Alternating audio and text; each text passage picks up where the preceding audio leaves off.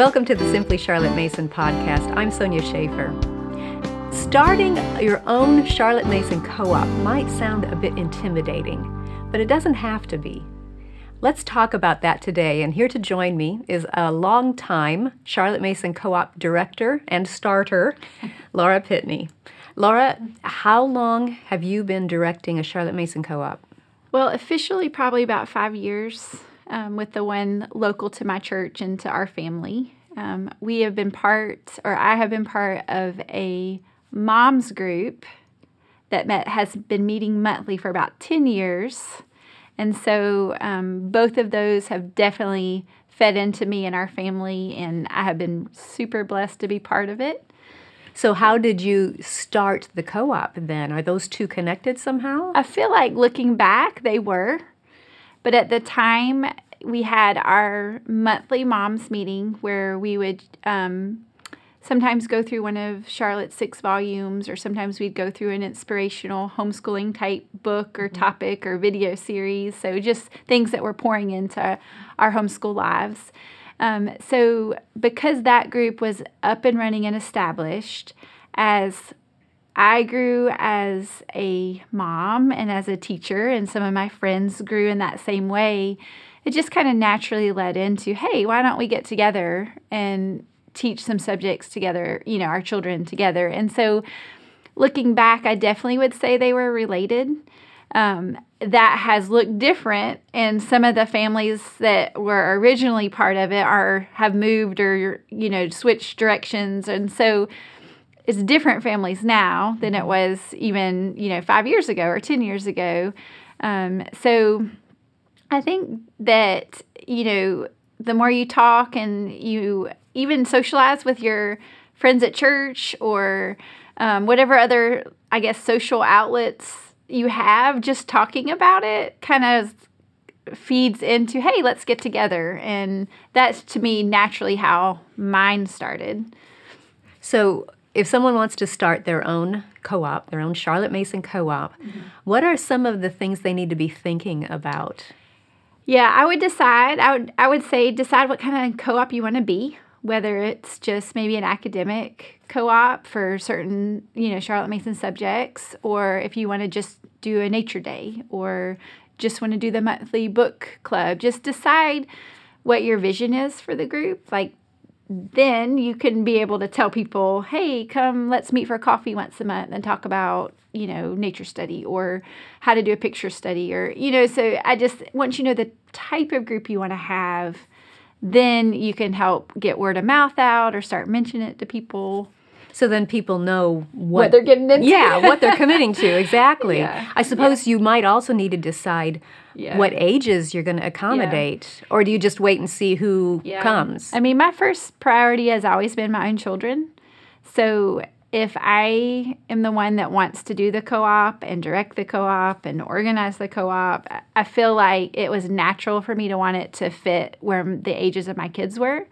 And so that's kind of my um, starting point was what, how will this benefit myself or my own family? Just because I knew that um, in order for it to be a, a complement to our homeschool, that's what it would need to be versus a burden when I was trying to, you know, playing around all the other million options you might have. Yes. So that was where I started was ages that were appropriate for my own family, but then as interest showed and ages kind of naturally spread out, we just kind of talked through the logistics of that. So, but I started with okay, I have a second grader and a fifth grader and a ninth grader, so that's what I'm going to plan around. That makes sense. So then also I would think location would play yeah. into this as well. That's yeah. another decision I'm sure you had to make. Yeah, yeah. And there's been times where we've met at a local park like monthly and that worked well and that was a good option because it didn't cost us anything. Um, over the years, we have been blessed to be able to meet at my church, and they have a fellowship hall that we can gather um, in and do the different lessons and activities. So um, I would definitely just start brainstorming maybe what options you do have that are probably free first, that ten, that that generally is probably what everybody wants. Um, But then, you know, sometimes if you really, really want to see the group happen, you might have to all pitch in to do like a rental fee or something. But I would just brainstorm to see what options you already have in your life and in situations or a friend may know somebody that has a room you can use or you can even open up your home you know if that's something that you feel led to do or want to do good so. then you've been talking about um, if you are going to direct this yeah what if somebody wants to start this mm-hmm. co-op but they don't feel like they have leadership yeah. skills. They don't necessarily want to be the one in charge. Sure. Yeah. is that a possibility? For sure and that definitely happens. Um, i would suggest maybe forming a leadership team.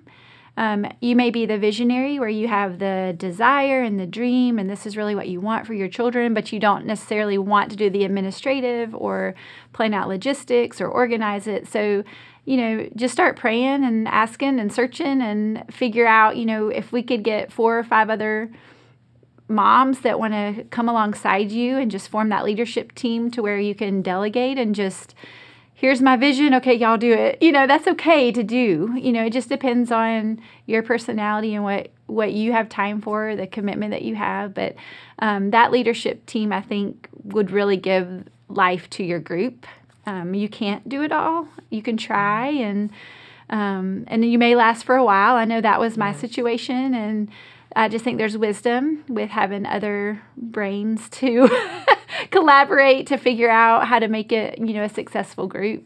Well, especially I would think if you want to grow. Yeah. You have to be able to scale, and as you said, you yeah. can do only so much, yeah. especially when you're homeschooling yeah. your own kids too. You don't want to neglect your own children for the co-op's sake. Right. It, it needs to complement. Yeah. So, so with that in mind, also another big decision then, once you have your leadership and your other parents involved, is figuring out classes. Yeah. Yeah. So I think there's two ways to look at this, and it's just going to have to be something that you decide um, in the situation.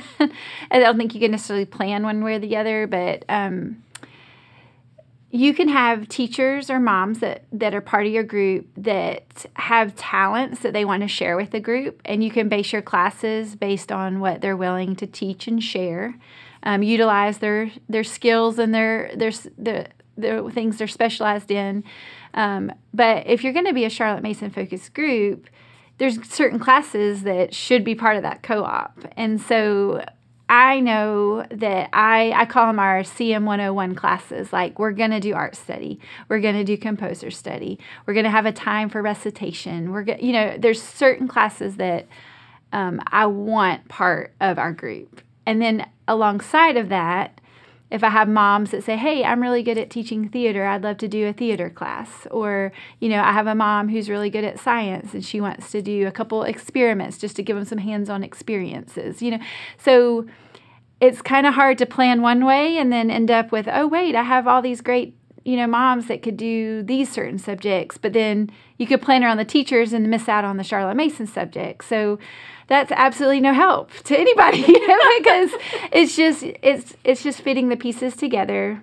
Um, but as the director or the planner, I would definitely encourage that person to say, you know, I want this to be a Charlotte Mason based co op. These are the classes I for sure want to have part of the group. And then as moms present themselves and say, hey, I'm willing to do this, or have you ever thought about teaching this class? Then those can be complements to those cores, the, the core CM classes that you want part of your co op. So it's kind of a tricky uh, scenario, but I just think having flexibility and um, having that person that can see how to how to organize it all together would be beneficial. And yes. it's okay to let them do it if that's not you.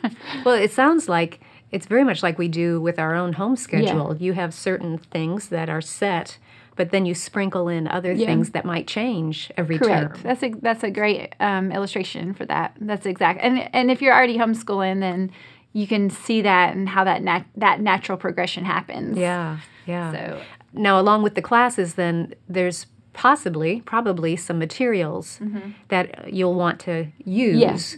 So, how do you handle that? What kind of decisions need to be made about the materials? Well, materials to me, um, I don't. Uh, I don't go too much outside of simply Charlotte Mason's resources. That's just been a go to for me over the years. Um, I've adapted them to fit a co op setting, or um, there may be situations where we only need to buy one of the resources and then um, we'll just share in different ways, you know, like maybe home extensions or things they can do at home. So, resources for me I've, I've just always used the scm resources and they've been a really great fit for that group setting but also keeping it real intimate and simple um, there's been times where I've had moms to say, Hey, what about this? Or what do you think about this resource? And I always am glad to take in the suggestions and the ideas because there's great things out there that I just may not know about. So I always want to give that um, attitude that I don't. I don't have it. I don't know it all, and I'm not, you know, my way or no way. You know, I want. I, there's so many good ideas. So I always screen it though, and then usually there's a follow up conversation about yes, this will work great, or no, I don't think this is good for a group setting, or or for a Charlotte Mason yes, approach. correct, correct, or for have, the values of your group. Correct. So you know, there's there's a lot to consider with that, and especially if you have new families that want to learn about Charlotte Mason,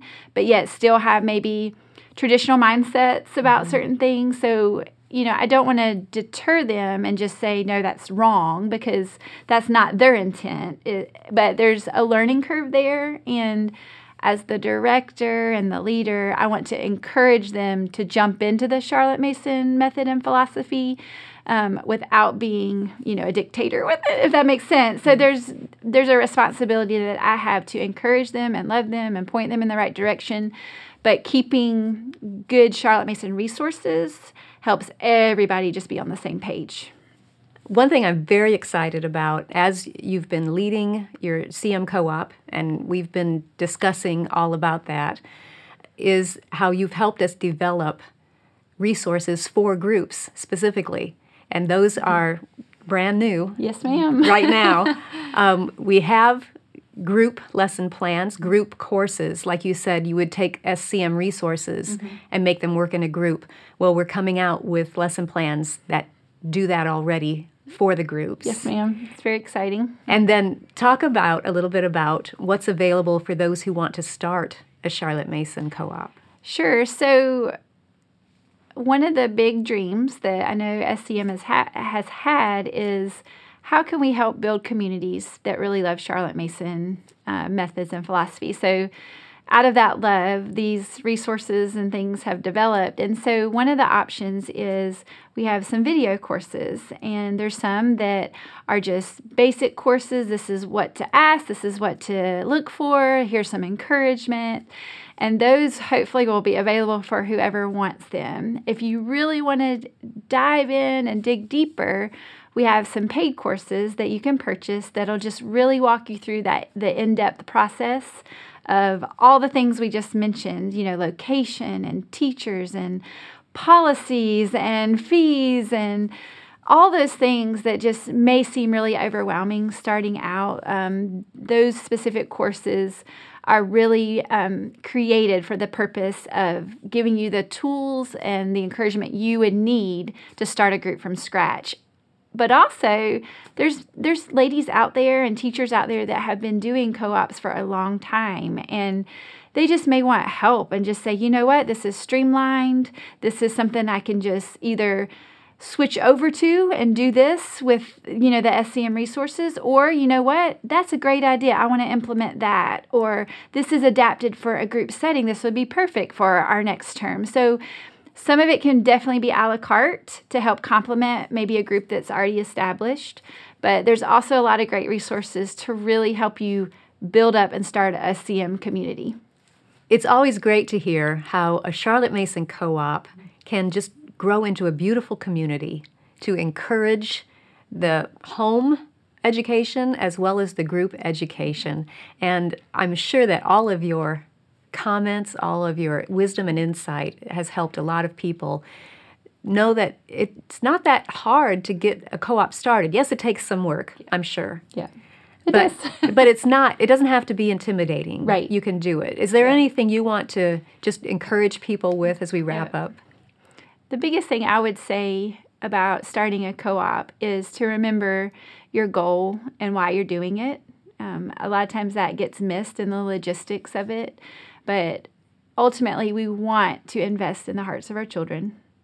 Our hearts need to be invested in, so having that community just really is something to remember why you're doing it. Mm-hmm. We're obviously there to enrich the mind, right? We want to learn, we want to be challenged, we want to grow, and then keeping in mind that we are all learning together. I mean, we don't ever stop learning, and for our children to see us as learners, and the, and us to see them them grow in the way they think and interpret the world. I mean, it's just a beautiful thing. So that would be my encouragement: is just to remember the why behind your the why of why you're doing it. Yes, Um, yes. Just because that really um, keeps our hearts motivated to invest and enrich and to learn together. Thanks. If you enjoyed this podcast, subscribe through iTunes, Google Play, or your favorite podcast app so you don't miss an episode. You can also subscribe to the video version of this podcast or read the blog post on our website at simplycharlottemason.com. All of those links will be in the notes, along with links to any resources that I mentioned. Thanks for joining me. I'll see you next time.